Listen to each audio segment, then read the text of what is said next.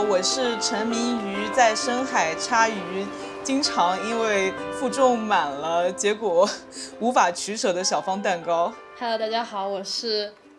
其实马上就要打通关，但是因为有一点开始疲惫于在深海插鱼的。何青泥，Hello，大家好，我是把这个游戏放进购物车很久，但是至今还没有付款，想听听二位怎么说再决定要不要付款的 Lilico。今天我们要讲潜水员戴夫啊，潜水员戴夫，就小芳，你觉得这是一款什么样的游戏呢？首先，我在玩之前，就是我听说大家说是这个海洋新露谷啊，那个对吧？那个还有 还可以有寿司店，就是各种各样的经营模拟，呃，它的各种元素，我就它就是一个大杂烩。然后在我实际玩了以后呢，就我发现我就是想插鱼 啊，就啊，那我不一样哎，我发现在我实际玩了以后，我可能会。更喜欢开寿司店，不是很喜欢叉鱼。好，模拟经营玩家和黄金矿工玩家的区别是吧？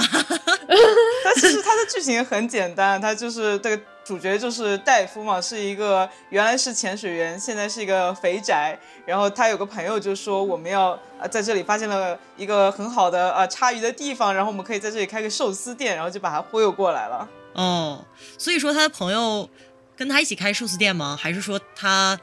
呃，自己开就是又要做饭，然后又要搞定食材，又要雇人什么的。嗯，就是这样。那个朋友呢，就我们叫他叫叫叫外国帅哥吧，就是那位 就是那位外国夏威夷帅哥。他是一个，这剧情里面虽然没有明确点出来，但是他曾经是一名军火商，他人脉很广。他认识了一名叫 Bencher 叫班乔的。呃，黑人老哥，那位黑人老哥曾经是五星级大厨，就五星级酒店的一名大厨，但是因为意外而失去了对料理的信心。然后就在他的，就在他们的呃勾结下，那位呃外国帅哥就说啊，你会叉鱼，你会做寿司，那不如你们两个联合，就选个地方，在这个海边，我们办一个寿司店吧，这样一定能赚大钱。于是他们就开始过上了。呃，一个人插鱼，一个人做寿司，然后开店的生活。因此，其实你作为主角，你扮你扮演那个就土肥圆大叔，你要做的工作就是白天去海里面插鱼，当做食材，然后晚上再去寿司店里面将食材交给那位厨师，让他去做饭，并且因为你们店里面最开始的时候是只有两个人的，就只有你和他，你要帮他。上菜，所以说就白天是插鱼，晚上就是模拟经营啊。这个模拟经营到后期还会解锁，就除了上菜以外，还会解锁呃招募员工啦、新增菜式啦，然后每天晚上还要设计菜单啦，并且可能后续还要呃处理厨师之间的料理工作，还要完成员工培训，然后完成员工的呃分配，还要负责各种食材的数量等等，就是这样的一个很就。很缝合的游戏，但是它两个部分，而且而且它还有一个，就我个人觉得它在海下插鱼的那个，就就白天的玩法，其实有点就有点 roguelike 的意思。对对对，它那个地图是稍微每天都有一点不一样的，你每次下去它都会有一些调整。嗯，所以其实是变化的。每天从同一个地方下下海里面去摸鱼，然后海底有这个可以很多探索的东西。就海里面的地图其实是不一样的。就是每天，它那个地方哦，就叫深海蓝洞。然后那个蓝洞的设定就是，这是一块神秘的海域，每天地形都会发生变化。所以说，呃，出现什么鱼，然后你会碰到什么样的大鱼和有危险的鱼类，能捡到什么样的东西，其实都是每天不一样。但是，呃，在广大的玩家探索下，其实它的地图虽然是 roguelike，但其实变化并不是那么大。就就那么几种吧，十几种好像是。对对，就是随机性是比较小的。然后它总体上来的，呃，就季节也不像，就天气的随机也是比较小。我目前玩下来应该只有三种天气，一种就是呃普通的海域，另外一种就是海里面长了很多水草的，不知道小凤有没有碰到过，就水草的海域，还有就是就下暴雨的海域。然后就这几种不同的海域，再加就不同的天气，再搭配上。不同的地图类型，可能就组合出来了几种呃探索的可能性吧。总体上来说，roguelike 应该是轻 roguelike，只能说可以玩。Sorry，就它 OK roguelike 还有一个部分就是你每次你摸那个箱子会解锁一些那个武器啊什么的，就一开始想要解锁所有武器还蛮难的，因为你对对对，我我进我一直想要那个网枪，结果前面很多天都摸不到网枪。嗯所以开局的那个武器就是鱼叉是吗？嗯，它有两种，就一种是鱼叉，另外一种是你的枪支。小刀，哦哦，三种，就小刀、鱼叉还有枪支。小芳，你说的那个应该是枪支的类型，就是鱼，就是渔网枪。对对对对然后它那种，因为它的它里面还有一个跟 roguelike 有点像的东西，就是你每天，呃，你最开始默认的时候，你带下去的武器是只有一种，然后你在往海里面可能会开不同的武器箱，你就会开出不同的新武器，然后这些新武器你就要在你的旅途中不断取舍，不断摸箱，不断取舍，然后并且在上岸之后，你的武器。呃，是其实是不能带进去的，但是你捡到一次这种武器，你就可以解锁它的研究点数，因此你就可以在岸上把它研究出来，然后在第二天你就把你研究出来的枪可以带下去。可是，在海底里面你捡到的枪都是就是海底捡到就能在海底用，然后你扔掉了就不能再捡回来了，所以说它有点 roguelike。海底的话就是一个轻 roguelike 加这个 RPG 冒险这种感觉，是吧？对对对对，然后在海上就是模拟经营。哎，所以小芳是比较喜欢这个海底的部分，然后亲妮是比较喜欢岸上的部分。啊，就我其实我看来两位都已经。爱好者，但是对，但是呢，就是怎么说呢？这个开寿司店让我有一点非常 PTSD，就是一开始玩的时候我不懂，就我不知道你把那个寿司，它不是每天晚上，比如说一开始可以选六种寿司来做嘛。然后你就是确定好菜单，然后把它做出来以后，我一直我原来一直以为那个数量是就是客户可以点的数量，没有想到那个时候就得把它做出来。就是我一开始总是做很多寿司，然后卖不掉，然后哦我的珍贵的鱼类就浪费了，然后我就很难过。对，就它这个设计其实。就他怎么讲，我也其实我暂时想不通他为什么要这样设计，但是好像不太合理哦。我觉得是合理的啊，就寿司这种我觉，得很符合现实的生活，但是现实啊在作为游戏来说，让我很难可是寿司。就是要吃新鲜的呀。它是给你产生了歧义吗？就是在这个 就是它是这样的，就是你把呃，他的他的意思是，你菜单上它有六个菜单栏，你把你的菜写上去之后，你设置它可能有卖六份，那你这六份你即使没有卖掉。它也不会再变成，再不会再变回去到你的对对对物品就是那个时候已经栏里它就会做好了浪费掉。明白了，对对很就会浪现实，费掉很真实。对，所以就但是但是其实我玩到后期，我会发现我根本不缺鱼，我是完全不缺鱼的，尤其是那种很低级的鱼，反倒是我每天一定要只卖最贵的菜，不然的话低级的鱼都不值钱。对你卖，因为你一天其实它怎么讲呢？你它限定的那个时间里面有多少人会来买你的寿司，这个可能是一个浮动不大的固定数字，因此你每一道寿司的价格越高，单价越贵，你当天的收益就越高。所以说我现在反倒是可能有一些很便宜的鱼，我根根本。不是很想卖，我直接把鱼都卖掉，我都不想把它做出寿司来放到我的菜单上，不然我就当天就没有赚到那么多钱。所以说，嗯，而且就我最开始的时候，我会因为就我那个土肥圆，我扮演的那个啊，哎，如果不是游，就是主角。如果不是游戏设计，谁愿意扮演土肥圆大叔呢？对，我觉得哎，这个游戏里土肥圆的比例有点高啊。做武器的那个宅男也是土肥圆对圆。对对，就是他武器店的那个老板，他是一个萌萌二次元宅，啊，用萌萌二次元形容他都有点对不起萌萌二次元这个词，是一个油，就是一个油腻油腻二次元宅男，然后他就也是一位土肥圆，就很符合大家对土肥圆二次元宅男的信心。就对我这里插入一句吐槽，就包括那个黑人厨师做寿司的，他叫那个班乔嘛，其实他那个后面有个帘子写的番长，其实就是日语的番长，他的名字就是这个。然后这个游戏里面到处都充满了这个所谓日本萌萌二次元的元素吧，但它其实是一个韩国的组来做的，真的。是的，哦我小编也觉得很震惊，那是个韩国游戏。对啊，就感觉是一些韩国萌萌二次元说啊，我们来做一个游戏，但是我们要加入很多日式的萌萌二次元。是是是，然后它它其实它不是里面会有一些呃特殊人物来访嘛，然后还有个你要 J 给 J K 还是杰西，哦对对对，就是那个那个那个那个那个小女孩对吧？，对是，J C 吧？嗯，对对，特别小一个小萝莉。，对对，但她我把她放到我的店里面，让她 让她帮我做菜。是她很能干活。她很能干活，是这样的。总体来说，你玩完之后，或者说你玩到比较中后期，你发现比较好玩的一个点就是它，呃，前期的就它总体的怎么讲吧？怎么形容？就是它的新玩法机制是不断往里面加的，而且它跟它的角色和呃人物都是强绑定的。你最开始遇到了那个。呃，就那位外国帅哥，然后他之后会变成你在游艇上面的商店，然后班乔一直都是你的忠实且强力的厨师，并且后期他可能也会去参加什么厨师争霸赛，然后什么厨师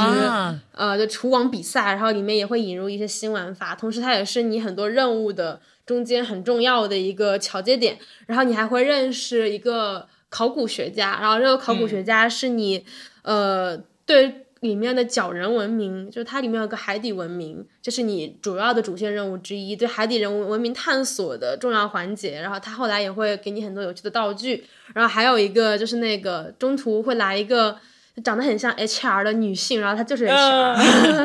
她以前就她以前是班乔，她工作，她之前工作那个五星酒店里面的大堂经理。然后她之后就会到你的店里面这边来当 HR，她会。帮你操控和管理你们店的流水经营，还有呃人员招聘一系列的工作，然后还有那个武器店老板，他也是你中途认识的，然后之后就会给你做武器，还有很多很多这样的人。就其实哦，你们还有一个女大，就还有一个可爱女大，然后那位可爱女大学生之后也是你里面的一个收集性任务的引荐人吧。所以说这个游戏它就在人物上还有。就他就是怎么讲，就是你认新认识一个人，然后就会通过这个人解锁一种新的玩法，这一点上我觉得是体验确实不错。就是这个体验我是要打一个不错的分的。但至于他，呃，什么吐槽的地方，我们可以之后再说。然后还有一点我觉得做的比较好是，就我现在已经玩到很后期了，就可能再差一张我就要把这个游戏打通关了。但即便到这个情况下，它还是有很多新玩法会引进来，像你到。呃，倒数第二章的时候，它其实就不再是通通过插鱼和打 BOSS 来通关的，它会通过呃，有点像关卡解谜似的，很简单的关卡破关，就你移动镜子啊，或者说是推动开关啦，然后把路打开。对，这样的塞尔达，对对对，简单版塞尔达的方式来通关，然后这跟就前面的体验是完全不一样的。前面小芳也玩到过了，其实就是插鱼，砰，然后打怪，砰，这样去把关卡通过。然后你到后期它还是会解锁新玩法的。然后到倒数第二、倒数第三关的那个大 boss，你的过关方法其实就不是去打到它，而是一个有点像跑酷的游戏。所以说，它你即便玩到很后期。还是会给你新鲜感，即便就是它可能是，即便呃，我我真的用了好多即便，就即便这个新鲜感 啊是通过啊是通过怎么讲，就是拼接 通过缝合缝合来完成的，但是总体上来说体验不会很 boring，就是一款还挺合格的游戏，我只能说，嗯，我觉得值回了票价。对对对对对，而且你国区多少钱来着？我是之前那个夏促买的，好像是七十二吧。哦，那我我是在阿根廷买的，可能四十多。嗯，我觉得在阿旭买比较划算了。对对对，但是我忘了具体多少钱，可以之后看看。嗯，对，前面说打 BOSS，可能裂口会有点疑惑，就是一个差的游戏。为什么还打 boss？他的 boss 呃很多都是鱼啦，就是一些很大的鱼，然后你要通过你的一些 技巧或者说，呃，这确实有章鱼哦。一开始是有一个章鱼把宅男的那个叫什么某某手办给抢走了，然后我们就要去把章鱼打败，帮他抢回那个手办。然后你抢回了手办，他就会为了感谢你开始开启他的枪支升级业务。是的，是的。哦，但是最开始就是在第一章那一幕还是序章那一幕，你有着有着一个大眼睛看过来那一幕，我真的有点哦，真的真的有一点啊，有那味儿了，有点磕的，有那味儿的。哦，这么一想，这个游戏它其实美术很不错。啊，是的，美术真的很。就它虽然是像素风的游戏，但是它其实还蛮精致的。这我就。这这话我就不爱听，怎么了？什么叫虽然是像素风，但是我也我也喜欢玩像素风游戏。我像素风就是很精致。大家会对像素风游戏有一些 stereotype，我就是对像素风游戏有一点 stereotype 那种。嗯，对不起，我是对像素风游戏有很大的偏爱的那种。我也是，像素风只是一种表达形式，并不代表他们没有认真的画。像素很难画的好不好？就是我把它那个放进购物车，但是没有下单的原因，就是因为它是一个像素风。如果它是一个就是三 D 或也不是三 D 吧，就是正常的二 D 风格的美术的那种，我一定会毫不犹豫的去玩它的为。什么？我不知道，我就是对像素风感觉有点代入感差。为什么？我我觉得是这样，就是你一真当你潜入了深海以后，你这个代入感自动就来了。虽然它是一个二 D 平面的深海，但是我我还记得我第一次就潜到比较深的地方，然后碰到那种很大的鲨鱼，那个压迫感其实还蛮重的。因为那时候嗯我的鱼叉也蛮弱的，所以就是半天也没有把它打是的死。是的，我也那个鲨鱼在我旁边游来游去。我也是，而且这款游戏里面，它除了 BOSS 战之外，还加入了还加入了巨量的 QTE 要素。嗯，我第一次潜到比较深的海里面，然后有一只就嘴很尖的，然后牙很锋利的那只鲨鱼，它冲我过来，然后突然冒出一个臂让我躲，然后我没有来得及躲，然后就被它吭叽咔咬住，咣咣咣不停的甩来甩去，然后我的氧气就没了，然后我就对，人就而死掉了且还有那种什么呃麻醉鱼枪啊，还有电击鱼枪都是有 QTE 的。还对有那个对对毒毒的鱼枪也是，你还要拿鼠标转圈。哦，我是拿手柄转圈，就我左手没有那么灵光嘛，然后我每次都要嗯把、就。我没有带没有带手柄，就是我每次都要把我的大右手大拇指，然后碰到左边那个摇杆，然后开始疯狂转圈。它的 QTE 要所以它的战斗元素就是以 QTE 为主，还有这个平面的射击。也不是为主啦。对，就它它它其实动作感做的很好，因为你在深海里面捕鱼的动作是，呃，你先瞄准。然后再放开出去，然后把鱼就是你对准了之后，你再可能如果这个鱼比较难抓，或者说它还就是给它造成的伤害不够，你就要开始 QTE。然后 QTE 的类型有很多种，因此，并且你把鱼钩放出去的那一瞬间，它其实会变慢的。嗯。就整个流动时间流动会变慢，所以说，哦嗯，然后子弹再啪时间收回来，对。它是鱼叉时间，呃鱼对，叉鱼叉时间，就这个，就这个黑客帝国体验感直呼内行是吧？我觉得手 感还不错呢。哎，我有看那个视频，确实，他把那个就是它虽然是像素风的，对不起，我有一点 stereotype。然后它虽然是那个二 D 的，但是它那个鱼叉突然插到鱼身体，里，我把它拉回来的时候，它会有画面会有震动嘛，就是对，镜头会有摇晃动，然嘛。后那对对对雪花四溅。哎，就比黄金矿工是强多了。哎这款反正 干嘛啦？人家好歹也是黄金矿工的，就借鉴版黄金矿工了，只是没有，只是黄金实矿工没有矿工时间而已。它确实会让我想起黄金矿工啊，他这个那个因为法确实矿工玩到后面也很刺激的，好吗啊，？确实很难。对啊，怎么了？哎，我黄金矿工之我的人生中只只只只好像最多到是二十关吧，然后就再也没有再往上了哦，你好厉害哦！这个游戏好像没有通关的，啊！真的吗？它就是可以永远的玩下去。无限的。啊，是吗？啊是 是这样的，好的，这什么冷知识？我才知道 这个。其实我刚刚想说，就这款游戏它在很多的细节地方打磨的都挺到位的。我有在意到一个细节，就是呃，不是在它里面有很多过场动画嘛，像那个班乔厨师，你发明新料理，他也会有过场动画。哦，那个好好笑，就是那个他这个在那边前面一顿动作，然后在那边切鱼、切寿司，然后到最后就背景里有一个鱼在那边目瞪口呆的看着他，就笑坏了。特别喜欢这个。我也真的好喜欢这个。先，然后切鱼，然后把刀亮起来，然后对对对樱花花瓣飘过，穿过这个樱花花瓣裂了，然后镜头转到他背后一只鱼在瑟瑟发抖。他们动画制作组真的很，就他们动画真的做的很很很很天才，就真的好很有很有灵感，真的很就好笑这个动画。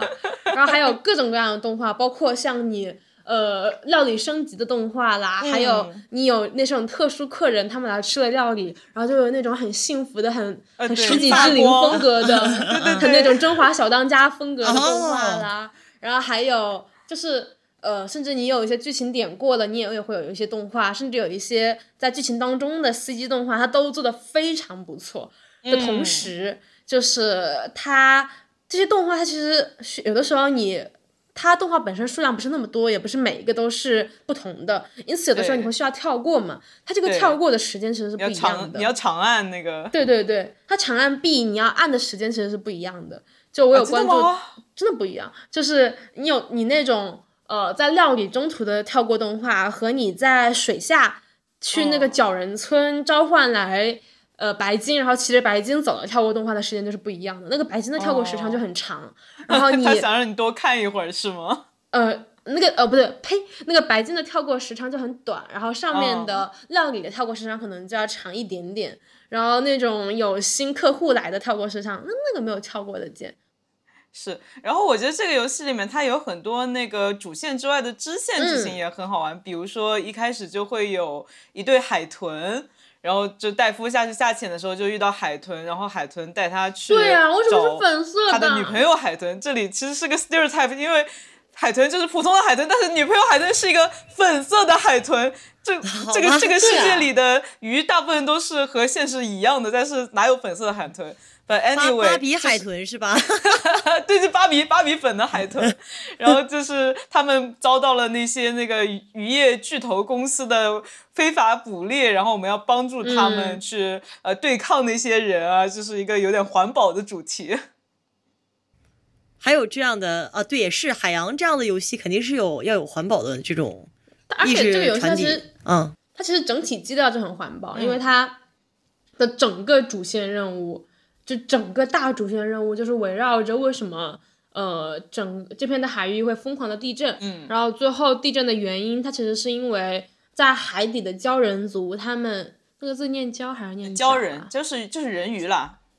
，OK，对对对，鲛人族他们的封印的那座冰川河道嗯正在慢慢的融化，啊这不就是全球变暖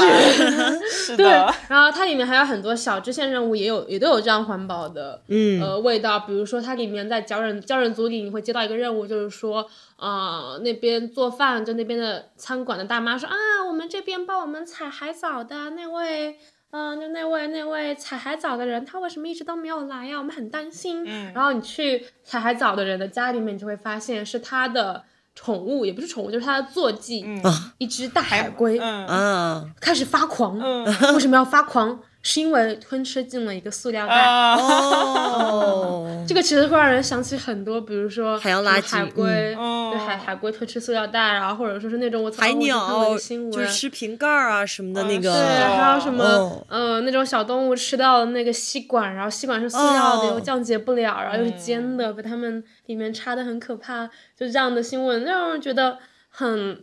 就他肯定是有这样的意图，但是的同时。你就会发现，我们的大夫他在干什么？他在天天捕 鱼。哎但是我觉得 叉鱼这一种捕捕鱼法已经是最环保的一种了。你想想看，我累死累活一天也就只能带上几百公斤的东西，但是别人那种大渔船一拖网就是好几吨啊，就把人家这个全家的鱼都是 断子绝孙。对对，断子绝孙，给你灭族直接。可是，可是问题在于，你会发现那里面还有个悖论呢，就是如果我要做更珍贵、更贵的料理，嗯那我就要捕捉更高级、更少见的鱼，嗯，就我就要可捕捉更稀有的鱼，比如说捕鲨就是每鱼这件事情。天天天天杀鲨鱼。可是要捕鲨鱼，哎，鲨鱼是呃是这样可以随便捕猎的东西吗？但其实我会觉得，本身大自然就是弱肉强食的。如果我们只是站在人类中心的角度上来看，好像去怜悯任何一种。呃，动物，我说我们不应该去吃它呀，而且是在没有破坏这个生态链儿的情况下，也是一种傲慢的态度，因为我们毕竟也只是动物的一种。虽然说我们人类已经在地球上形成了这个霸权啊，但是嗯只要不像海豚湾里面或者是类似的情况那种，呃，把动物大规模屠杀，然后完全不考虑生态平衡啊等等等等因素，而去进行捕猎的这种残忍的行为之外的一些，比如小渔民啊，去去抓抓鱼啊，其实就还好，我觉得。感觉前元代夫他就只是浅浅的进行了一点温和的环保主义价值观上的宣传，他也没有想真正谈到很多关于环保的东西啊，比较激进的，包括什么解放动物啊之类的。对这个游戏后期就会开一个养殖场，然后你出去捕的鱼就有机会获得鱼卵，然后就可以在家里养。但是养殖场可是可是班乔他可是会说说什么啊？虽然我们现在有养殖场，但是养殖场里面养出来的鱼、啊没有还是要吃野生的。啊，吃野味呗。所以说，就我没有说我没有在批评这款游戏的意思，我只会我只是会觉得，就是如果你真的认为它是建立在一个环保基调上，它里面还是有一些在我这样一个很朴素的环境保护者主义者眼里面有一些嗯微妙和的地方，可是我并没有很讨厌他，我也没有觉得他想要批判，像跟之前小芳说的那种用鱼叉捕鱼，你是最。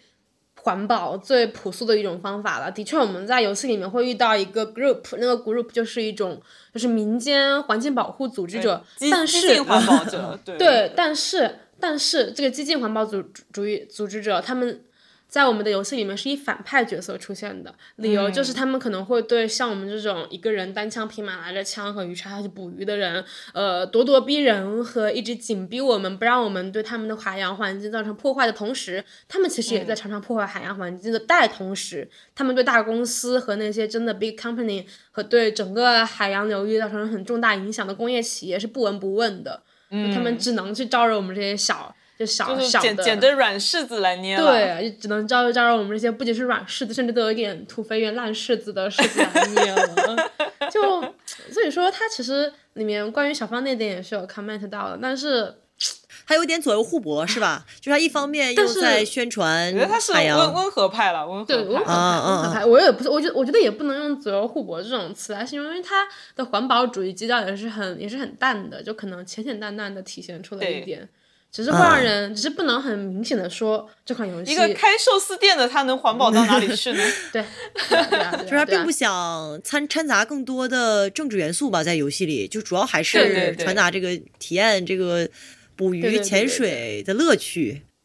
对这款嗯游戏啊，我觉得小芳说呃不 Lilico 说的那个有点道理。这款游戏它各种政治感都不是很强，嗯，它都是有 comment 到，但是绝对没有很强烈。呃这里的政治感就是我是指它的政治感很强，那种主流的，在我我的意思是在欧美主流的政嗯治话题里面，它有提及到的包括呃族裔问题，因为我们的主角团其中之一是一位呃非裔黑人有色人种，对，啊是有色人种。然后还有包括像环保的问题，它都浅浅的有表示出一点，看得出来这款游戏它呃试图让他，你们讲甚至都会觉得用试图可能都有一点把这个意图弄得更强烈了一点，就他有去接轨一点。可是我们绝对不能说他有很强烈的某种意图要 say something。嗯，像刚刚那个两个，就看到那个两两个海豚的时候，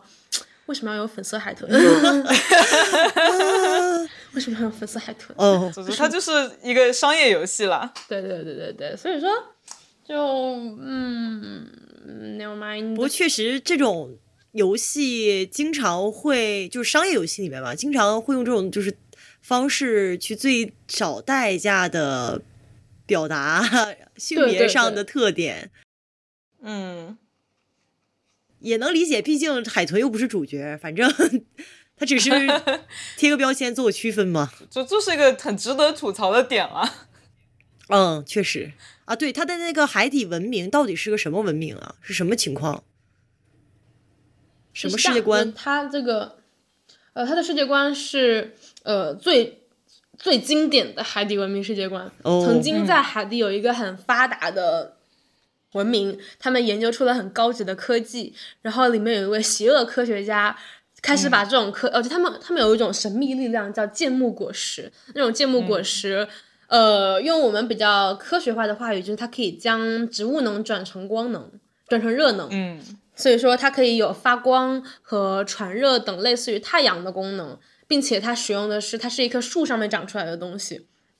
因此对，依靠这种能量，鲛人族就发展壮大，变成了一个有强大文明的种族的同时，他们也出现了一个有强大科技力量的种族都会出现的东西，就是邪恶科学家。那个邪恶科学家 开始使用这样的神秘力量对鲛人本身进行改造，但是他没有办法好好控制这一切，因此改造出来一种弗兰肯斯坦鲛人。他们就改造出了一种只会呃失去了神智的，并且会伤害同族人民的坏人鱼叫加顿。然后这种加顿带来的后果就是整个人鱼文明就覆灭了，因此他们慢慢沉到了海底，也与外界减少了沟通。然后它里面有一条，就我目前还没有打通那一关，所以说我不知道它的剧情是什么样的。就是它里面有提到过人类跟鲛人族的文明其实是有过接触的，然后之后也产生了一些矛盾，这也导致了。也是鲛人族为什么会衰败，并且与人类再也不交往的重要原因之一。而主角团他们的历，他们的经历就是，呃，戴夫他在潜水的过程中发现了一些神秘的文字和壁画，然后就意识到了可能在这里存在着接触鲛人族的契机。正好我们的主角团里面还有一位考古学家，他就是对鲛人族文明进行研究的，呃，那位学者。而在他的帮助下，还有主角团其他人的帮助下，我们的戴夫遇到了鲛人族的公主和他们的一位护卫，并且帮助了他们。在公主和护卫的回报下，也进入了鲛人村，并且了解到整个大海的地震是跟鲛人村那边的冰河是有关系的，因此获得了鲛人的信任，并且之后在人类和鲛人共同的努力下，去不啦不啦不啦，后面就应该是最后一章的内容，我就没有玩到了。但这就是鲛人族整个。故事的主线就很经典的海底文明的故事，很经典。你是不是在说亚特兰蒂斯？对，特别经典，就是比较老套的。你是不是在说呃呃呃？就已经在无数个关于海底的故事里面看到过这样的故事了，真的经典文明。好吧。然后你进入鲛人村以后，你就可以再解锁一些新的玩法。对对对。比如说像刚才说可以骑那个白鲸坐骑，然后还可以做饺子，是吗？啊，是的，就是它里面那位大妈的那个店是之后会开，你之后还不仅还可以做，就不仅还可以让大妈的店开，你还会等那个铁匠的店会开，然后铁匠，但是它其实都已经很后期了，我觉得这个应该往前挪一点。还有就是你可以让那个农夫帮你种在海底里面，你一般只能可就你可能在海底里面会捡到一些，或者说是收割到一些海带之类的东西，但是你之后就可以让那个农夫帮你种了，并且在海底还有一个。赌场，也不叫赌场吧，就叫风，就嗯，就游戏场，然后里边也有很多游戏可以玩，包括什么海马竞速，还有什么那个按手指，还有什么连连看，也不连连看，就翻牌子，就翻牌子，就是各种各样的小游戏，对小游戏让你可能体验更丰富一点。但是，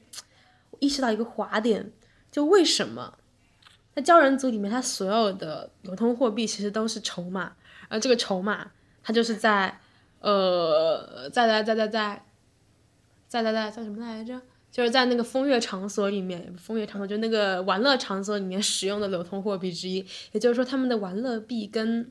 玩乐币跟主要货币是同一种，这样我开始对鲛人族的经济产生了怀疑呀。我觉得可能是因为他们长期在海底与世隔绝，所以也没有什么别的好玩的，所以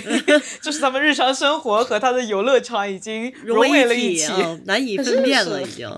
我很抱歉，我很抱歉，我很 nerdy，但是这这这这不合理啊！因为货币发行商他可是掌握了整个货币是否能够。通胀或通缩的 重要重要核心领域之一啊！如果货币发行它是通过赌注来发行的话，也就是说，那个那个玩乐场它可能掌握了整个鲛人族的经济命脉呀。对对对，可能这个鲛人族它神秘的背后的领导就是那个游乐场。对对对对，是这样的，就是在瞎说了，只是只是我会对这个产生一些疑问而已，因为你买什么都是靠那个赌注的。但是就这个有没有可能只是制作组懒得懒得再去做另外一种筹码？哎，我觉得是这样，其实就是这样的。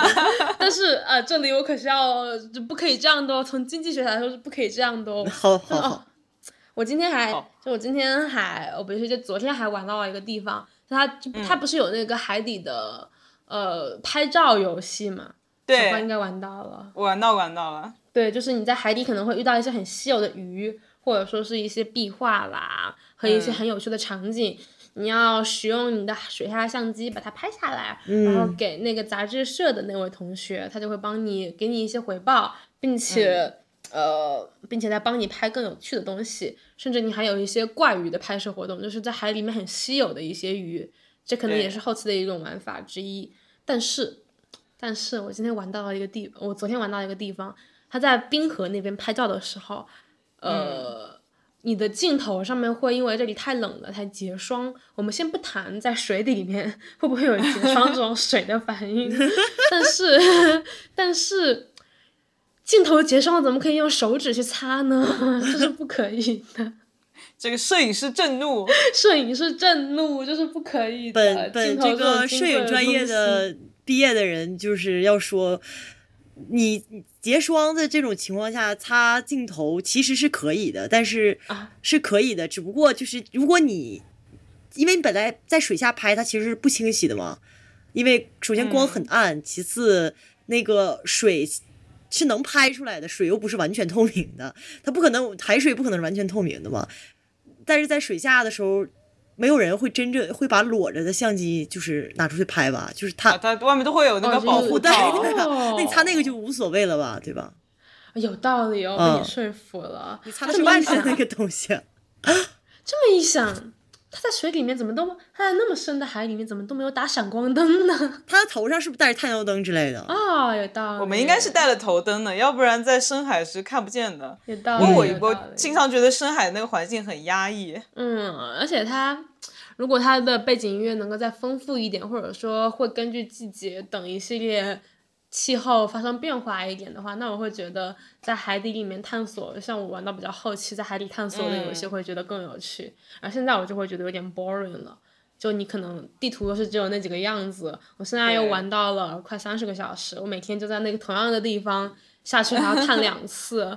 就嗯有点无聊。对对对，我这个也是，虽然我还没有玩到那么后面，但是就是每天两次下水的这件事情，确实对我产生了一些困扰，因为我就是那种我觉得我下去一次，我一定要回本，然后我就会首先计算着我那个小小的背包，然后到处跑去找值钱的东西，然后一定要给它 搜刮干净才上去。所以就是上班嘛。哦，就是就是我们在星露谷里面会每天干活干到两点啊的人，在潜水就是在外员带夫面干到昏 厥，然后被送到医院去，我第二天早上直接在床上醒来。是的，就我们在星露谷里面那样的人，也会在潜水员戴夫里面每天不断的在水下把自己的负重狠狠满载，呃，就什么都不缺，就缺负重，就缺背包。就大家必须在这个互联网虚拟世界里面找班儿上，一定对，而且这个班一定不能上亏了。对对对对，一定要要给它狠狠让自上满己赚回来。呃挣房子挣地。是的，就那那其实我到现在还没有在潜水员代付里面攒下很多钱，我的钱总是会花掉。对，其实网上有一些攻略，就是比如说你去你你去搜刮一些什么，就包括前面说海带，其实很多值钱的菜它都是要拿什么海葡萄啊、对对对海带、海藻之类的作为配料，就你不能光对插鱼，对对对对对对对，你还得搭配着点。是的，是的，海葡萄是什么？呃，海葡萄是一种现实生活中也有的，好像是冲绳的特产吧。它是一种海藻，然后长得像一粒粒的小葡萄，然后一吃可以爆哦汁。我要去日哦，本吃。有点想吃，听起来还不错的样子。啊，潜水员带应该是好吃的。潜水员戴夫这款游戏已经让我在打他的半个月里面吃了四顿四顿日料了。哦是吗？我会因为在游戏里面玩到这样的游戏，才想去吃日料，然后吃了三文鱼，吃了各种刺身，吃了各种寿司，已经吃了四顿了。天呐，我会把一些游戏带入现实，不好意思。哎，之前你们说想那个吐槽的点，哎，其实我还蛮好奇的，因为青柠说他玩着玩着就感觉有点呃枯燥了嘛，现在已经觉得，但是听你们形容，好像这个游戏是每遇见一个新的 NPC 就会带来一种新的玩法嘛，相当于。就是你的剧剧情在进展的过程中会一直有这个新玩法出现。对对对，那你们觉得为什么还是会有点就是压力，就是枯燥感，而不是那种像塞尔达一样？即使其实塞塞尔达后面就没有什么太多新玩法了嘛，但是塞尔达还是会一直给你带来那种新鲜感，在探索的过程中，潜水员戴夫他这种会让你感觉到疲倦的原因是什么呢？我觉得是因为新玩法是附加的，就是加上新玩法以后，你每天下海插两到三次鱼这件事情还是无法改变。然后就像我们这种人，就是下一次海可能就要二三十分钟这样子，然后又干的差不多的事情，就玩到后来就会有点腻。哦，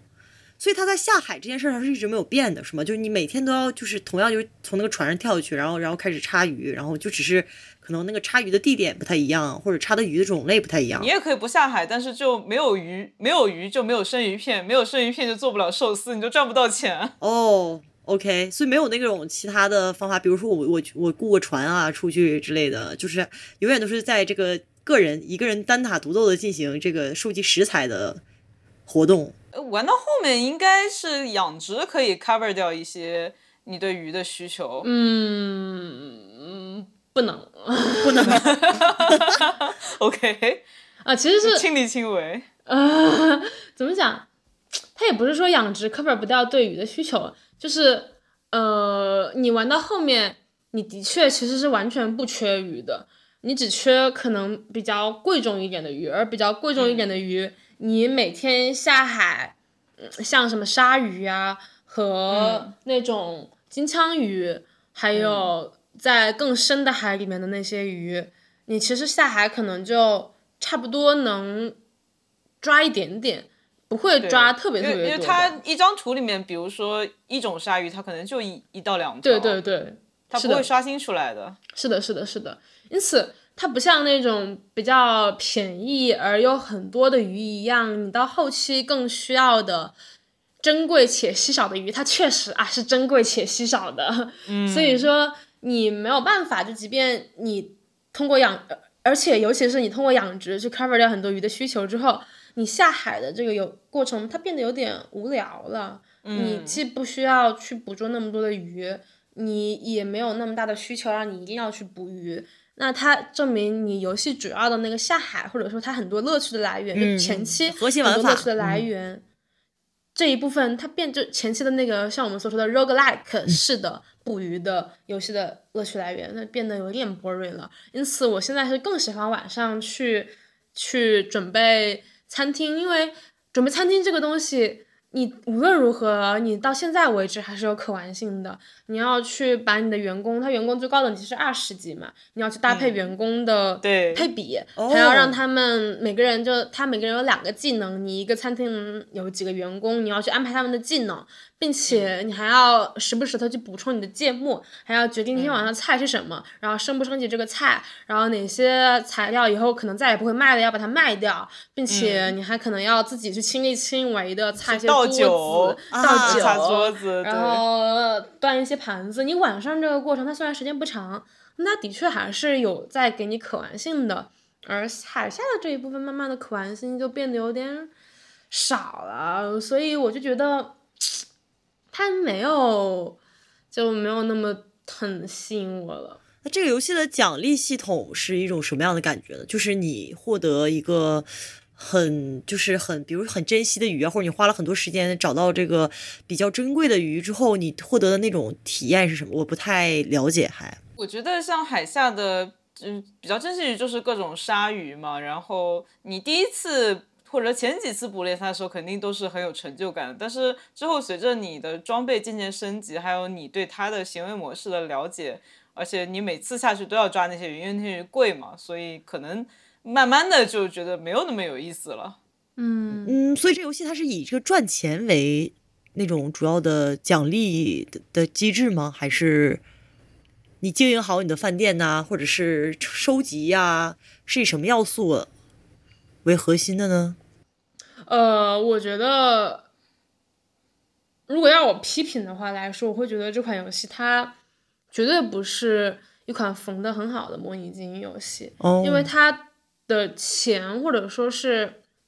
赚钱以及收集，他们对我玩来说，在整个驱动游戏的力量上都不及主线任务驱动来的多。嗯嗯嗯，对，它是主线任务前强驱动，而赚钱，我现在还没有攒到很多钱，而其实钱它大部分你都会用在升级自己的装备，或者说是装潢。如果你喜欢装潢自己的店铺我这里要吐槽一点，就是这个游戏这个餐厅里的装潢竟然没有任何的 buff 加成。我玩任何一哦个做菜游戏，你都会比如说这里升级一个，他给你加点钱；那里升级一个，你给你加点做菜速度。它这个就是光外观的变化，一点帮助仅有也没审美上的作用，没有任何功能上的作用，是吗？对呀，所以我到现在什么都没有升级过。因为按正常正常来讲，这种模拟经营游戏，比如说你升级一个灶台，它可能做做菜时间更长；然后你升级一个桌子，它可能能同时就是接待更多顾客之类的。但是你要说说，你要是说它完全没有的话，感觉就更像是不是为了。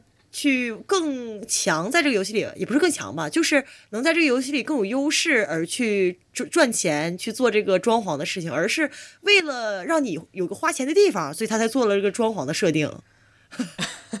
我觉得是的，而且他怕你钱多用不掉。而且我刚刚我刚刚看到，我刚刚去我的 Steam 上面看了一下，我发现干练的店这个成就，也就是说第一次购买装修这个成就，跟海底文明这个成就，就是刚刚发现鲛人族村子的这个成就。这个剧情成就，它的达成玩家数量是几乎一样的，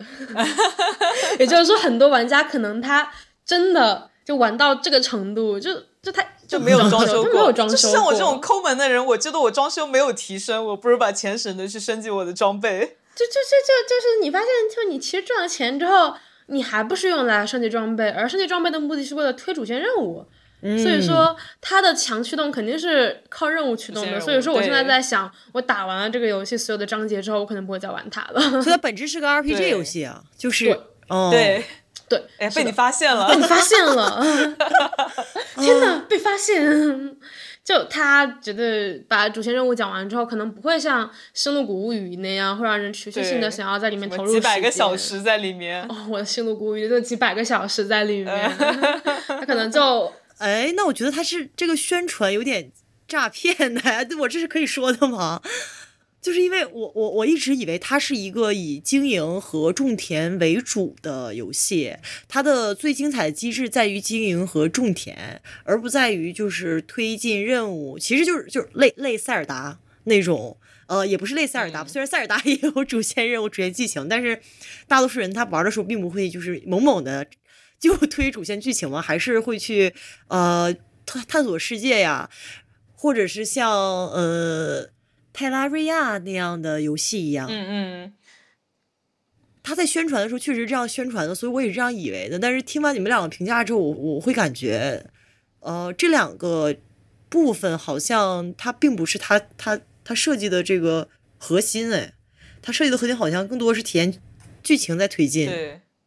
我觉得在前十个小时里面，就是他宣传出来的这些东西都是相当的好玩，让人玩的停不下来。但是就像前面听你说的，它的 rook like 的部分其实没有那么强，就它不会像比如说泰拉利亚它那个地图地形生成还有随机事件生成有这么多，它其实就这么几个地图，就这么一些随机事件，所以就玩到后来，你就会想说，嗯，好吧，我还是。就把所有的钱都拿去升级我装备，好好的完成主线任务，然后玩完就算了。哦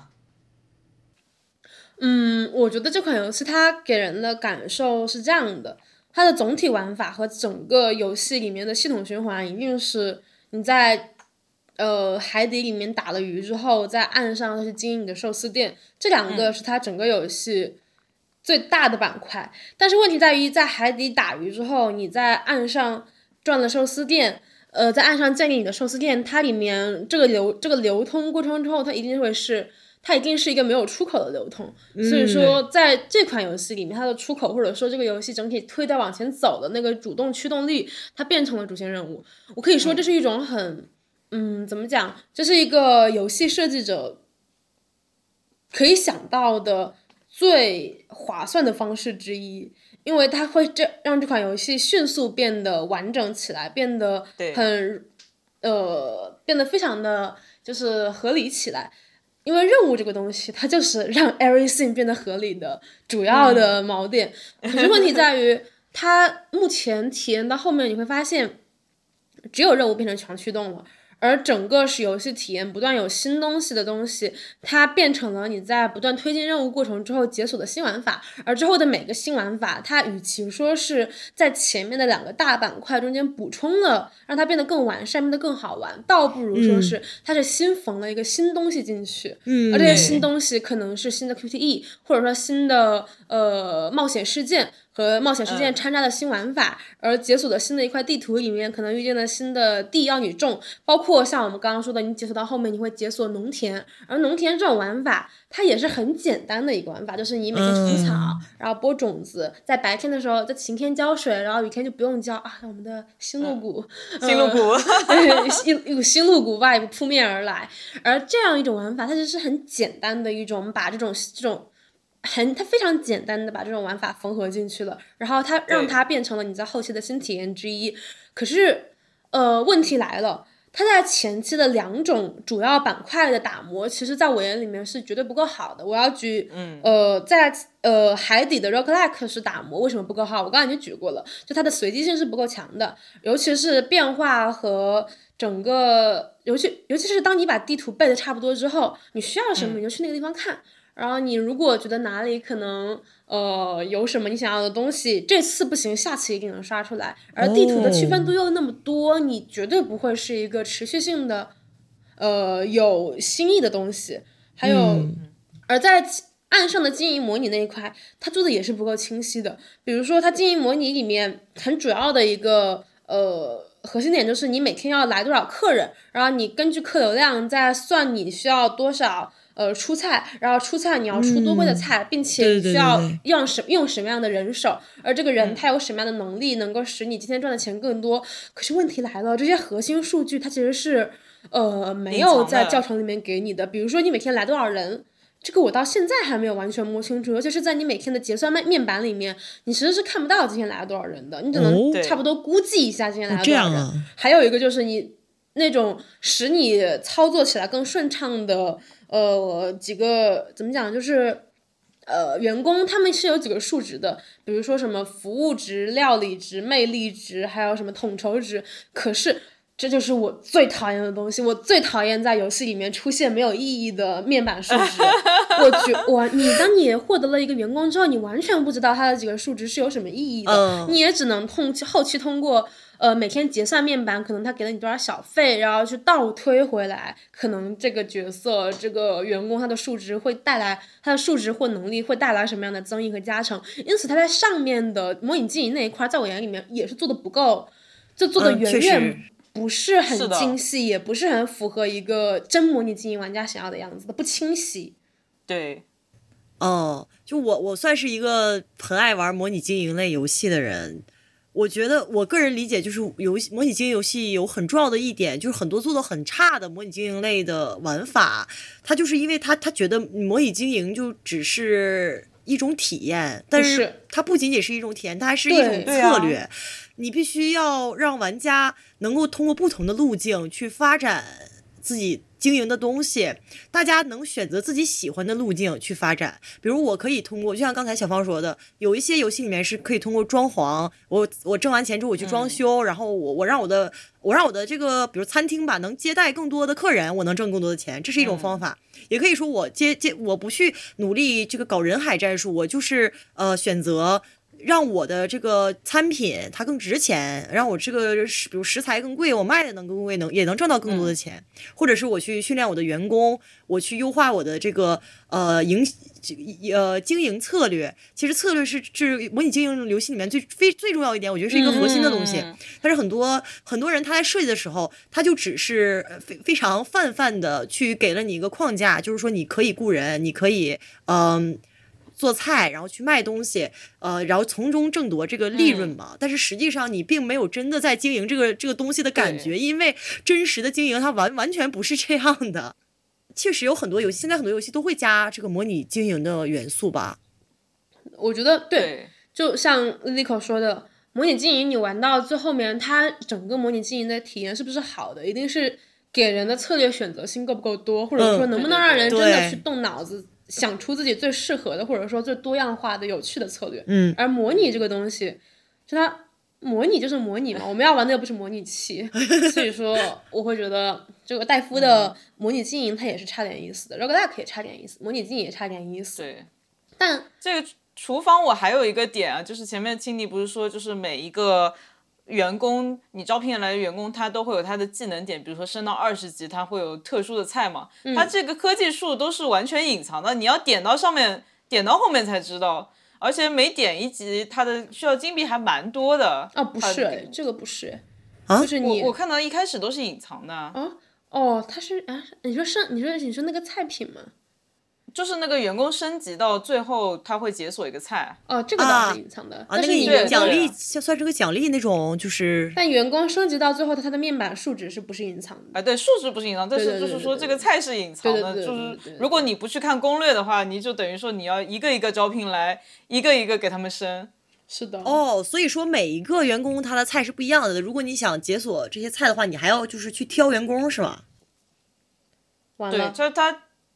小芳玩到我不知道的地方，我并没有把一个员工升到满级，我是黑心猪八皮。是我是上网看到别人的攻略，就是 因为我也没有那么多钱呐、哎，从来我没那么多钱给他升级啊。就是干嘛啊 那种，我给你钱，我给好，我给你钱让我干，我帮你干活，还要给你钱给你培训吗？真是的，你们员工对发展又不在我的考虑范围内，干嘛了？我是资本家哎，什么资本家？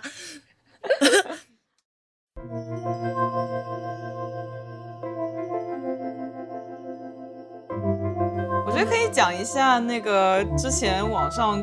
就是传的沸沸扬扬的潜水员戴夫他的所谓的原型这个事啊，件。这事儿太搞笑了。对啊，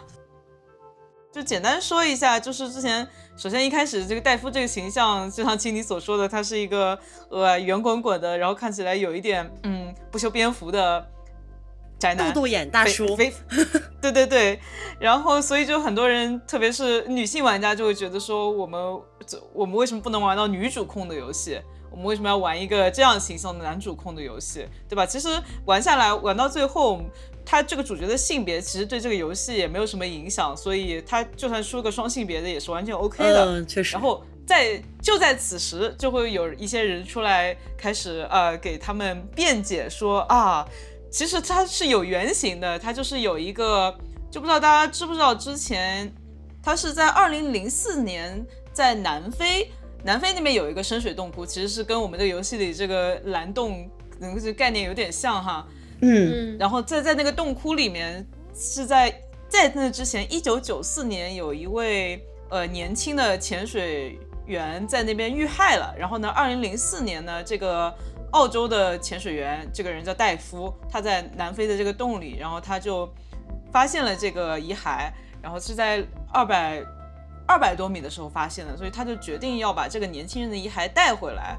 嗯，所以呢，二零零五年的时候呢，他就他就组织了这个打捞的事件，然后他就决定要带回来，然后结果最后，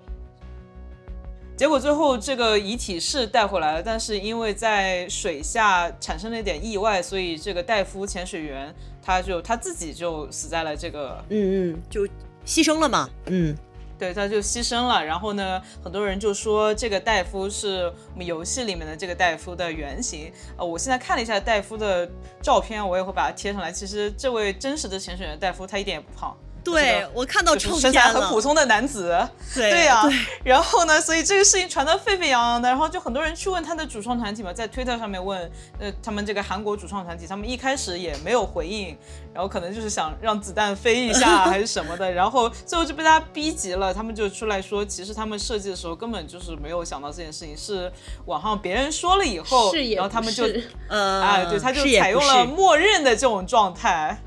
啊，其实我觉得啊，你你做一个游戏，你当时在呃策划呀，或者是制作过程中，你没有考虑到这个女性玩家，呃，你你你做了一个默认的男性主角，这个事情我 OK，我可以接受。但是就是当嗯别人质疑你这件事儿的时候，就是。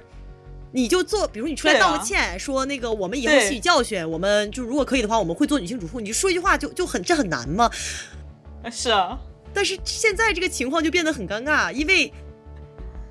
他又不敢，他又不敢去撒谎，说，哎，我们原型游戏原型就是这个戴夫，所以我们做男主控。然后呢，他又不敢说，他又不敢完全说说这不是，就不是这个。呃，戴夫就跟这个戴夫没关系，因为毕竟好像这个事情是中国玩家就是翻出来的嘛，就是这个潜水员对戴夫的事儿，真正潜水员戴夫的事儿。哎，就整个事情就搞得好像你既要既要又要一样，就真的没有必要。他就说是也不是，然后就显得特别的啊呃茶言茶语。而且你这游戏又不是什么三三 A 大作，就少少了，就是你不收个几亿几亿美元回不来本儿那种，就我觉得真不至于，咱们不至于这个独立游戏工作室在做这种游戏的时候还要还要既要又要，感觉挺挺虚伪的。你干脆就说，我就想做一个呃胖男主角，不就行了吗？我觉得原来是因为没有女性主控的角色，然后才会被翻出来戴夫的事情去做一个反驳嘛？我以为就是谁翻出来，然后觉得很有意境，于是贴上去了。这两件事应该是平行发生的，就是那个戴夫这个事情被发现了以后，就正好被这个游戏的粉丝们拿来反驳之前说没有女主控的事情。明白。但这这至少这款游戏，我们刚刚不是说了吗？它可能有微妙的轻量的对于 everything 的考虑。嗯嗯。但是就止步于轻量了。我们绝对不能说它是一款某某主义的游戏，包括像女性考虑的这一方面。呃，我就为什么整个团队就整个一整个游戏里面遇到的各种呃角色里面，好像就女性数量啊，应该不超过一只手吧？哎，其实女性角色的数量不是重点，重点应该是她们起到了什么作用，她们是什么样的设定。就我们现在看那个，这有这里有一张游戏结束最后的一张他们拍立得照片里面，就虽然游戏过程中我们遇到很多女性角色，但是最后配进入这张照片的女性就只有那个 HR 那位，还是对啊。虽然我我当然不是说 HR 这个职业怎么样，但是一位女性是非常女性的一种职业，我对对对，就是很刻板意义上好像就是一位女性的职业，而且还是一位就看上去是。看上去是一名 ESTJ 的女性。啊，我懂了，就是 已经把这 MBTI 都安排好了。我没有，我没有看过，但是我哦 ESTJ 是不是穿着套装裙，然后对那种对对对西装套装裙，那个眼镜，对对，一名中年的，看上去可能是 ISFJ 或 ESFJ 的女性，就是在干 HR 的工作，就什么教导主任形象的这么一个，对对对对对对对对对，太点了，太点了，太点了，然后还有包括那个。呃，它里面真的，我想想，出现过几个女性，如果不包括呃什么手办女性，那个那个那都不是人，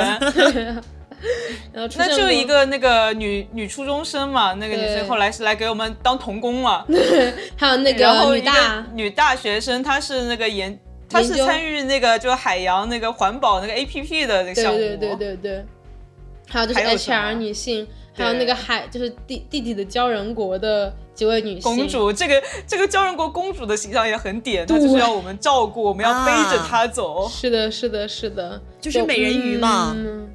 对对啊，然后还有包括，哎，像，就就就就就就，其实我之前她在女生，我我反正见就我们不需要认为她在女性主义好嘛，但是我我要反驳一个可能会出现的观点啊，就是。它里面会出现一个油腻肥宅嘛？那个油腻肥宅，它是一个非常非常点的油腻肥宅，就是那种呃二次元的，然后什么舔手办啦，什么把手办叫老婆啦，他是偶像宅，哦，中间还有他那个给那个偶像打 call，笑死我了。对对对对对。等一下，所以这个游戏是韩国制作组做的是吗？对，没想到吧？没想到吧？这什么？太极旗虽然穿在身，我心仍是日本心。这是就是是韩国是韩国母二次元，我们要相信这个世界上哪个地方都有母二次元。是的，好吧，好吧，就就是就是就是，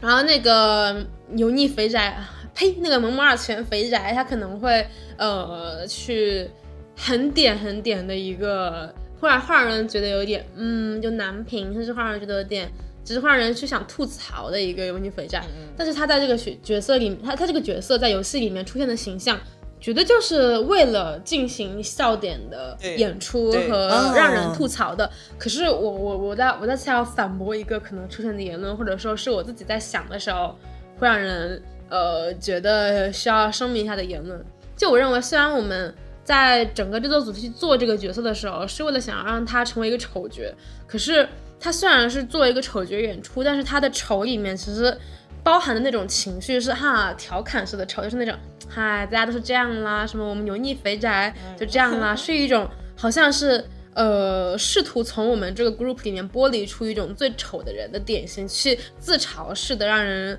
呃扮丑的，他绝对不是那种呃真的去。抨击这种，或者说是认为这种很讨厌，对，让人觉得恶心，真的认为这种不行的那种嘲讽。所以说，我觉得这样一种嘲讽的情绪，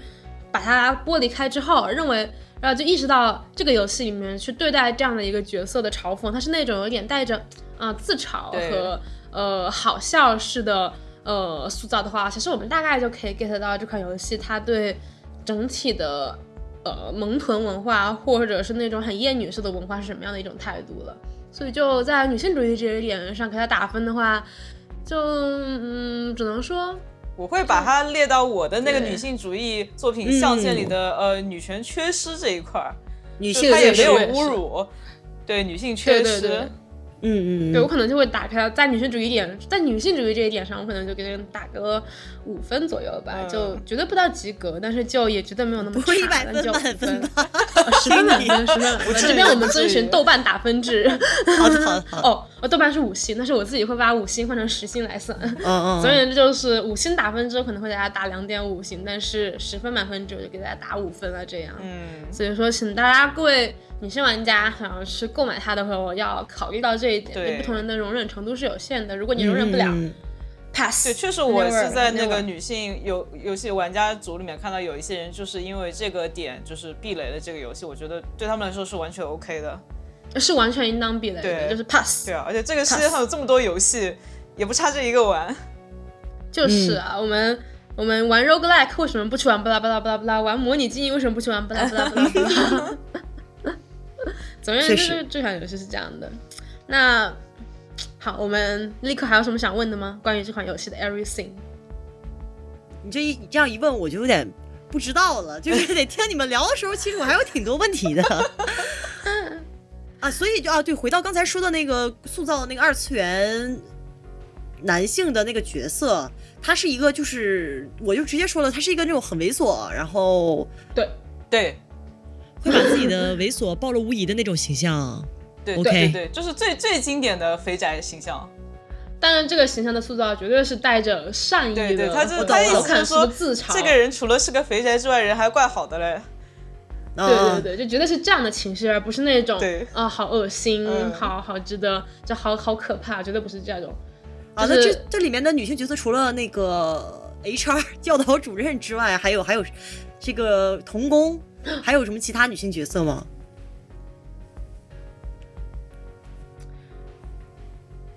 我觉得我跟小芳的迟疑就代表了 everything。OK，就是说没有了，是吧？是没有，真的没有了，真的没有了。就好传统的一个怎么说？虽然真的很传统，好传统的一个呃，带点黑幽默的。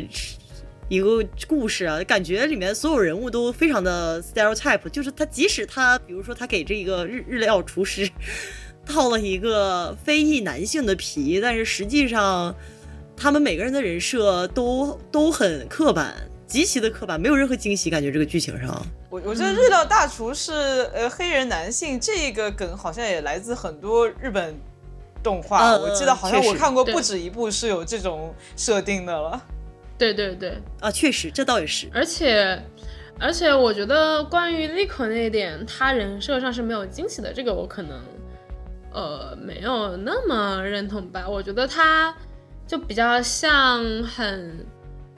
他会塑造一些角色和性格很鲜明的人物，比如说那个日料大叔，他就是一个。呃，想要不断的去拓展美食的料理这件事的边界，因此会用很多很让人匪夷所思的食材去做它，比如说用鲨鱼的头去做一道鲨鱼头料理，就是这道菜让他失去了之前在五星级餐厅的那份工作，然后他还会去云游，修炼自己的厨艺，并且他每天他只有晚上的几个小时会工作，他是一个很，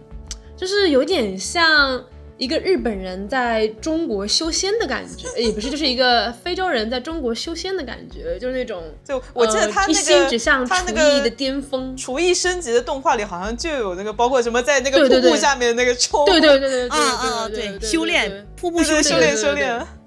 对对对对，然后包括那个，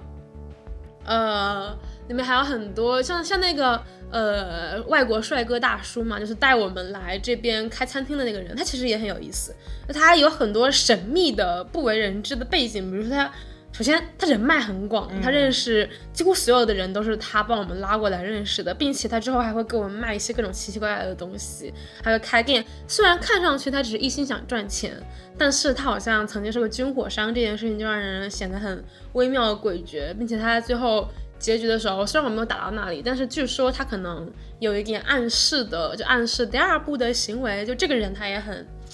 让人嗯深思，还有很多的角色形象都打造的，比如说哦，这个我没有，我跟小芳讲，但是没有跟 Lilico 讲。现在可以再讲。你中途不是会有接对对那个故事，就中途你不是会不断去接待特殊顾客嘛？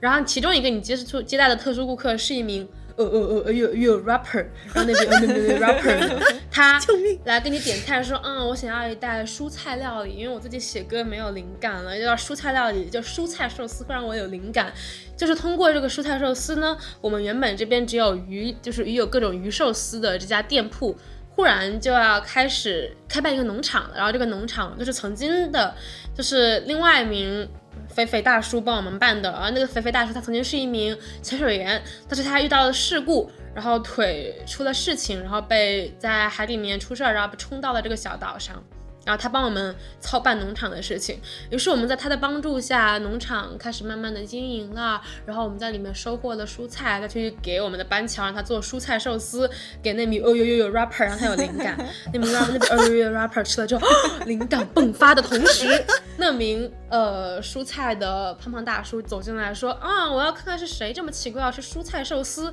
看到 rapper，嗯。儿子，你怎么在这儿？然后那名 rapper 说：“爸，你怎么在这儿？”然后就开始认亲环节，就很有趣。然后后来就他们原来知道说什么，他父亲就是之前出了事情，然后冲到这里，他们很久没见，但是忽然认亲，那名 rapper 就想到啊，曾经跟父亲在一起的日子，好像真的是我最喜欢的日子，于是就留在农场里面帮我们养鸡。那这个故事不有趣吗？我觉得还是蛮有趣的嘛，因为无论是那个哦呦呦 rapper 还是那个大叔，我觉得都很有趣啊。并且那位哦呦呦 rapper 就还真的写了一首歌，叫什么 Hot Panda 还是什么东西？那首歌就就就就真的是一首 rapper rap，就是真的是一首很 hip hop 歌曲，并且就并且就是这首 hip hop 歌曲才让我意识到，因为你听到后面之后发现他讲的是韩文，然后才意识到哇，这是个韩国游戏。就我觉得还蛮有趣的，我一开始都没有意识到这个韩国游戏，然后是到后面听到这首歌，后面嗯，我是刚才一股 K-pop 味道啊，我是一个半小时之前才知道这个游戏 是个韩国游戏，对呀，就就就很有趣。总而言之，就这样的小故事，我觉得这款游戏。就嗯，interesting。总而言之，就还蛮还蛮有趣的。嗯，包括那个前面说给我们当童工的那个女初中生，她其实是个电波系少女，就她有一个手偶，就她一开始很害羞，她说什么话都是动那个手偶，就假装是那个手偶在说话。嗯，是的，是的，是的，是的。呃，她总而言之，就这样很多细节的人物设计，包括你在教人组里面遇到的，你会遇到那个铁匠，然后那个铁匠。他就最开始哼什么什么臭臭臭人类，就不要跟你说话。然后之后你们他，你帮他治好了病，就啊，你们人类好像还有点好的，这样吧，我帮你吧。然后什么那种很热心的大妈，还有呃，在赌场里面遇到的各种人，就这样的人物塑造，其实还是看得出来他的。就我觉得你用没有新意这个词来形容，会觉得。嗯，不是那么没有新意，至少这个，至少这个，至少这个认亲环节，他让我截了四张图，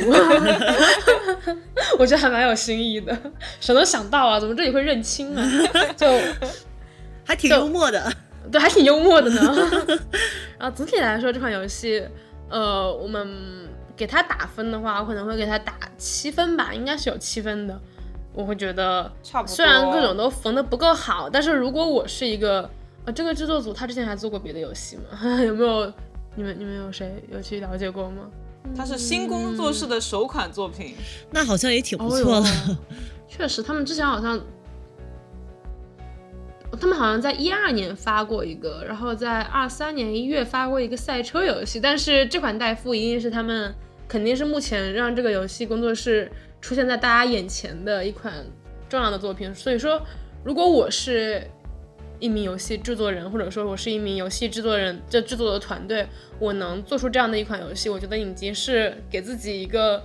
在游戏设计上面很不错的答卷了，就是绝对是及格卷。但是它那种整体游戏主驱动力和缝的不够完美，和缺乏了一个足够有趣的真实的推动式的考虑的主线的话，让我觉得还有精进的空间，在游戏设计上还是有精进的空间的。但是在女性主义上，经验的空间更多了。OK OK，懂了。哪个游戏不是呢？啊 就是女啊女性缺失嘛，确实是很嗯确实。就你看，就我每次看到这种情况下，我都在说，比如说你让那个班乔变成女的，让班乔是一名女性厨师，或者说让主角变成女性厨师，这都已经。这都已经能够发现你在用另外一种眼光看世界了，但是他就是不会，因为他们就是没有。哎，其实我觉得那个军火商就是那个隔壁无所不能的哥们儿，如果变成隔壁无所不能的姐们儿，还挺不错的对呀哎。对啊，对啊，这个更有趣啊！任何一个角色变成女性都完全对他的故事没有影响，所以何乐而不但就是为呢？不会，就是啊，就是只能可能制作组就是一群男人吧，他们就我应他们该是脑子里面没有没有想过这件事儿，应该是的，不用怀疑。以所以所有事情都是那种很很就其实我我会觉得他 stereotype 或者说他就是传统刻板就在你们的形容中，毕竟我没有玩过，所以我就随便一说，就大家不要骂我，这个特别是这个喜欢这个游戏的人不要骂我们，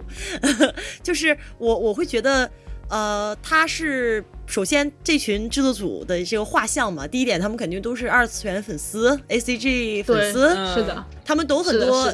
A C G 宅男宅女们喜欢的那点，就是日漫里面的那那种，比如夸张的人设呀，或者是比较喜剧化啊、比较戏剧化的点都在哪儿。嗯呃，其次呢，就是他们确实也没有说是想要做出很多创新的东西，在在这个剧情方面，所以，呃，就尽管青宁刚才讲了一些很幽默的故事，但我觉得那个，呃，还是没有办法掩盖他们在。这个主要角色的设置上还是比较遵遵守，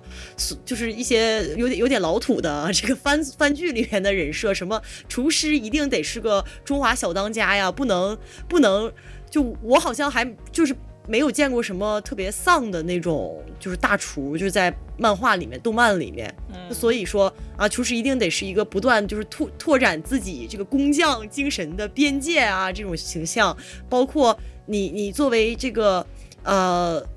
像刚才说的一个美少女，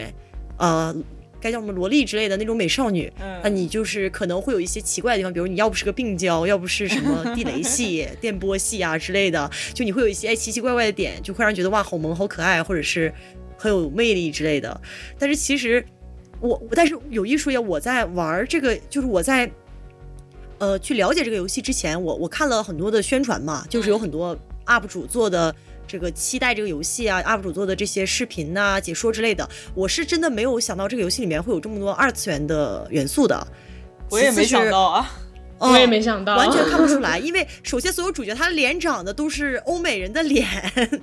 其 然后其次呢，就是他们的整个这个画面啊风格啊，虽然它是就是像素风，然后像素风又基本就是日日常做的最好嘛，但是我还是感觉就是整个的很欧美，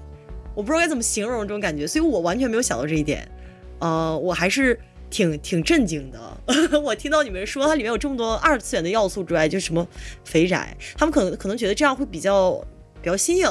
或者比较吸引人。我觉得就是因为他们自己是萌萌二次元，所以想往里面多加点彩蛋。我也觉得，我也觉得，OK OK，就是就是那种啊，萌萌二次元，呃，就是虽然增加了一点游戏性的同时，如果萌萌二次元们看到，他们一定会会心一笑吧，这样的东西。我们这里没有任何抨击萌萌二次元的意思，我们自己也是萌萌二次在座元。的在座的都是 萌萌二次是元啊，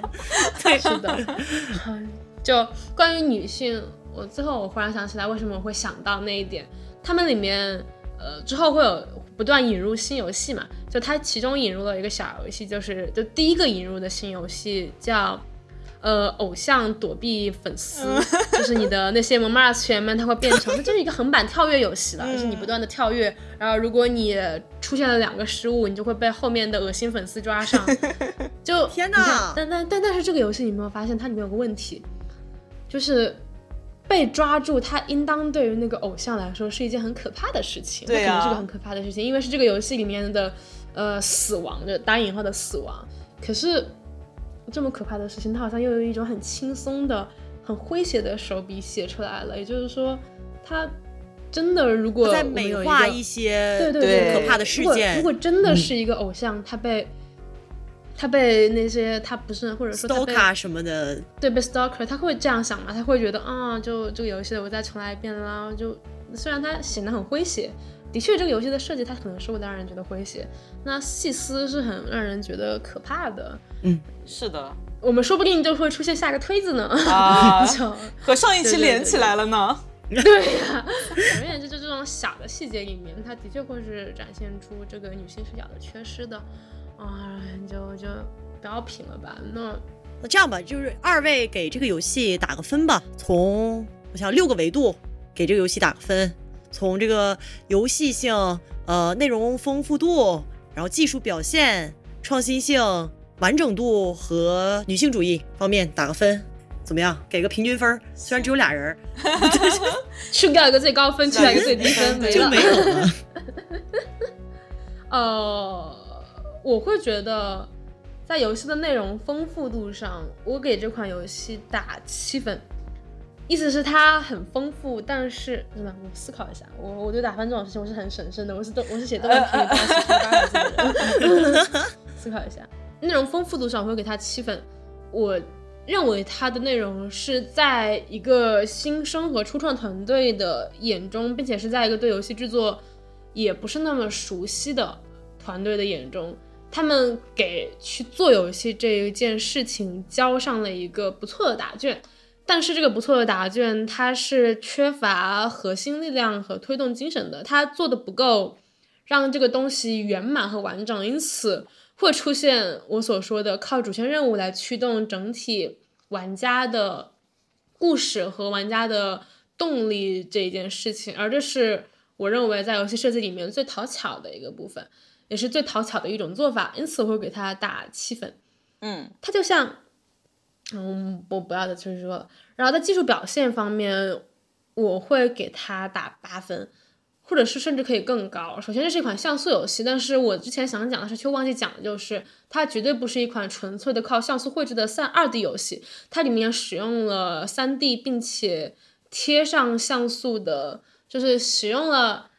在在在贴图上趋向于像素感，但是其实是 3D 模型的做法，使整体的画面表现更加丰富。包括像我们游戏里面最基本的那只船，就是你每天要去那个游艇，它其实就是个 3D 的船，然后上面贴了 2D 的像素风贴图。对，而这样的技术表现，我会觉得它使整体的美术完成度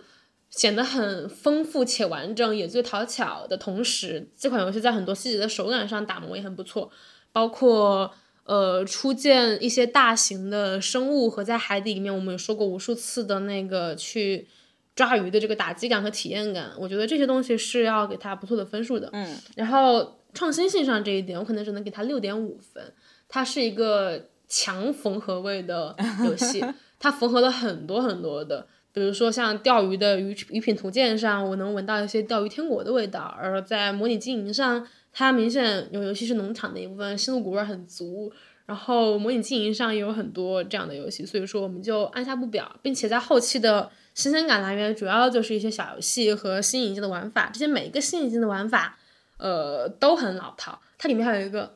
就纯模拟式的做菜游戏，这个也很老套，就很疯。然后在完整度上，我可能要给比较高的分，完整度上我可能会给到八分到八点五分，它很完整。就还是刚刚那句话，它是一款，它是一个新团队能够给做游戏这件事情给出的一个既有诚意，而且也做的很好的答卷。最后是女性主义，I'm sorry，但是四分吧，四分可能 OK，高一点，但三分，总而言之就不是很高，再高一点三分，好高啊！不会 OK 很高就真的不会很高，只能说是完全的女性缺失的一款游戏。但总体上来说，呃，可以买，然后也可以玩。如果对女性主义很敏感的玩家，拜拜，不要不要碰。但如果是想要去在闲暇时间找到一款做的很让人觉得有诚意且完整的游戏打发时间的朋友们，我建议你大促的时候考虑一下。花四十个小时左右获得一些深海的体验，还是挺赚的。OK，OK，平均分算出来了是五点三分，好低。这这是被女性主义拉低了分数，但是我觉得这是他应得的。嗯，那那我女性主义四分吧，能稍微高一点，我就可以让他及格。我我给你算算啊，还没及格，五点五。嗯啊，怎么还没及格？他他他他，但是我觉得他在我心目中可以及格。我来给自己黑幕一下，没事儿，你们小小小小小小方可以评，然后我来让他黑幕一下及格。好，在在青你，在青你 努力的黑幕这个游戏的过程中，好，我来看一下，呃，第一个象限是内容丰富度。怎么说呢？这个游戏就是给我一种又丰富又不丰富的感觉。它在它的玩法就是东西挺多，但是玩对起来一点不。就我最不满意的就是一个是它的，它虽然每次下海它地形有它 roguelike 的部分，但是包括它那个刷新的一些有些收集要素会有 roguelike 部分，但是它鱼无论是鱼的种类还是鱼的分布，基本上都是在那一块儿。我其实对这个是很不满意的。就像我去新鹿谷玩钓鱼，他还要看我是晴天、雨天、早上、晚上、春夏秋冬呢。你这个你这么大一个大海，让我每次下去都在去同一个地方找鲨鱼，这合理吗？所以我综合下来的话，可能内容丰富度我会给它六分。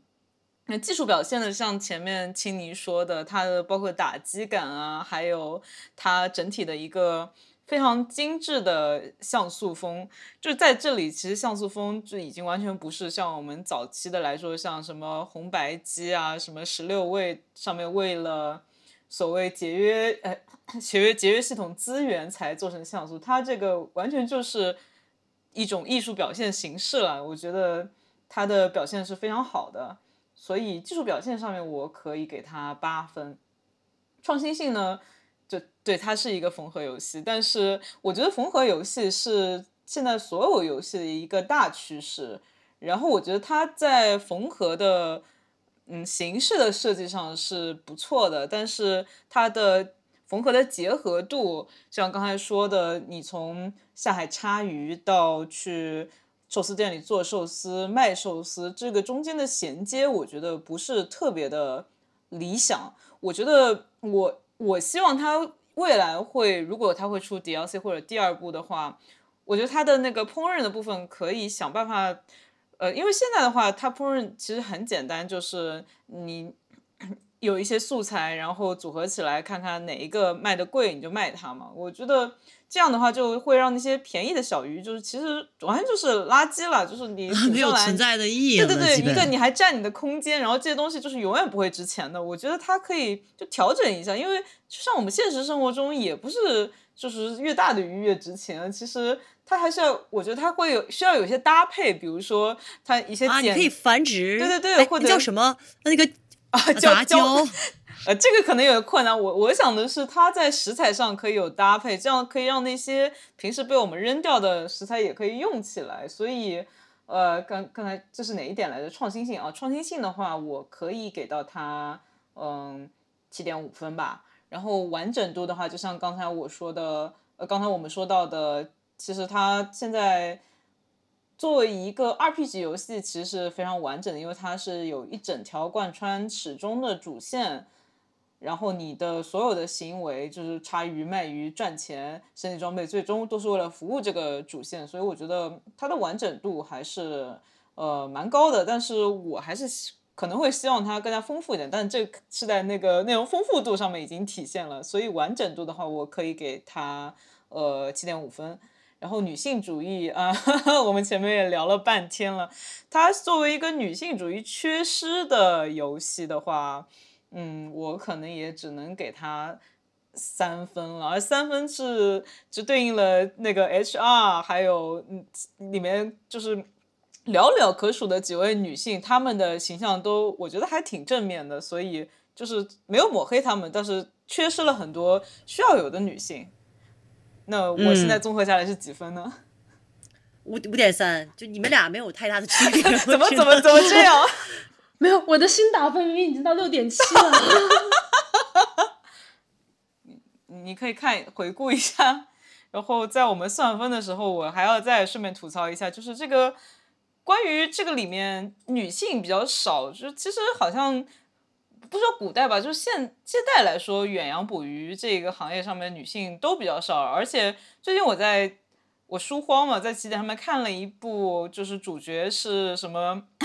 穿越回八二年去海边渔村捕鱼的这么一个小说。然后我看它其中一个原因是因为它的作者是女性，就我这样说应该不会有那些比较呃冒犯到我的情节。但最后我就发现，就是作者因为是在起点男频写书，所以他的整个就照顾到的还是男性的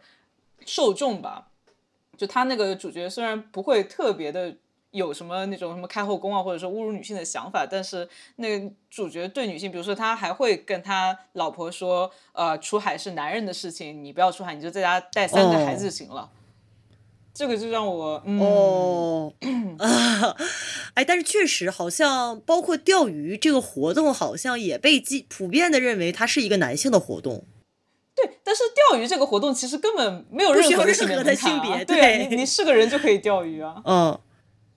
就好像大家对对喜欢钓鱼的人的 stereotype 就是那种就是中年男性，中年男性，中老年男性，一个那个呃穿穿一个很多带子的背心，然后啊开着一个折凳。嗯，对对对，我觉得我自己的希望就是可以在。就是在近几年内把钓鱼培养成自己的一个爱好，因为我说过，我对所有游戏里面的跟捕鱼相关的玩法都非常喜欢，都非常喜欢。嗯，包括我之前就刚提到过有一款游戏叫《钓鱼天国》，它就是一款手机上面的像素风游戏。这款游戏它把钓鱼的几个数值分成了，就分成了真的面板数值，然后是有需要去升级它们的。我就开始想。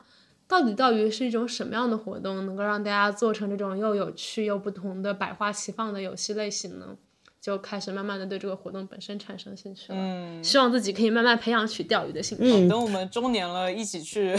路边钓鱼，OK，一起去钓，砰，然后钓一条什么青花鲈鱼，不是鱼露，是鲈鱼。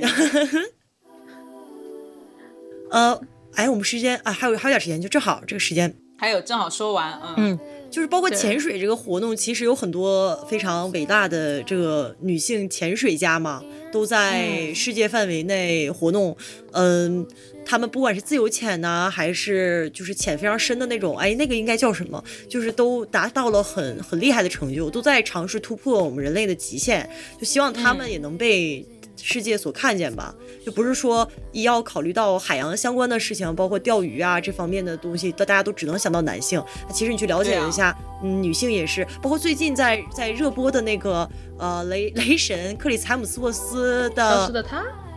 嗯，克里斯·海姆斯沃斯的极限挑战那个纪录片里面，第二集他不是要要尝试去去冬泳吗？就是去北极啊啊，去冰岛游泳，然后里面就是也也记录了呃一个相当于自由潜的女性吧，呃，她是因为自己的腿呃受伤之后，她会持续性的产生疼痛。哦，我看了，然后她就把那个腿放进冰水里面，放在冰水里面，真的非常。我们平常人就是没有接触过这个运动的人，看起来非常恐怖，因为他是在大冬天结了冰的海上，给冰画一个洞，就直接跳进去，跳进去之后没有任何的氧气装置，就只就是就是纯粹的靠自己的肺活量在里面潜水，然后在里面感受那种平静和那种震撼，就是真的是在挑战人类的极限。然后在那样一个环境下，我会觉得这个力量确确实有能够通过屏幕传达给我，我觉得非常的厉害，非常伟大。就希望更多的。人能够认识和了解到海洋这个东西啊，它它是不光属于男性的，也是属于女性的。就一些游戏制作现在的那个科技水平上面，其实，嗯，就是呀。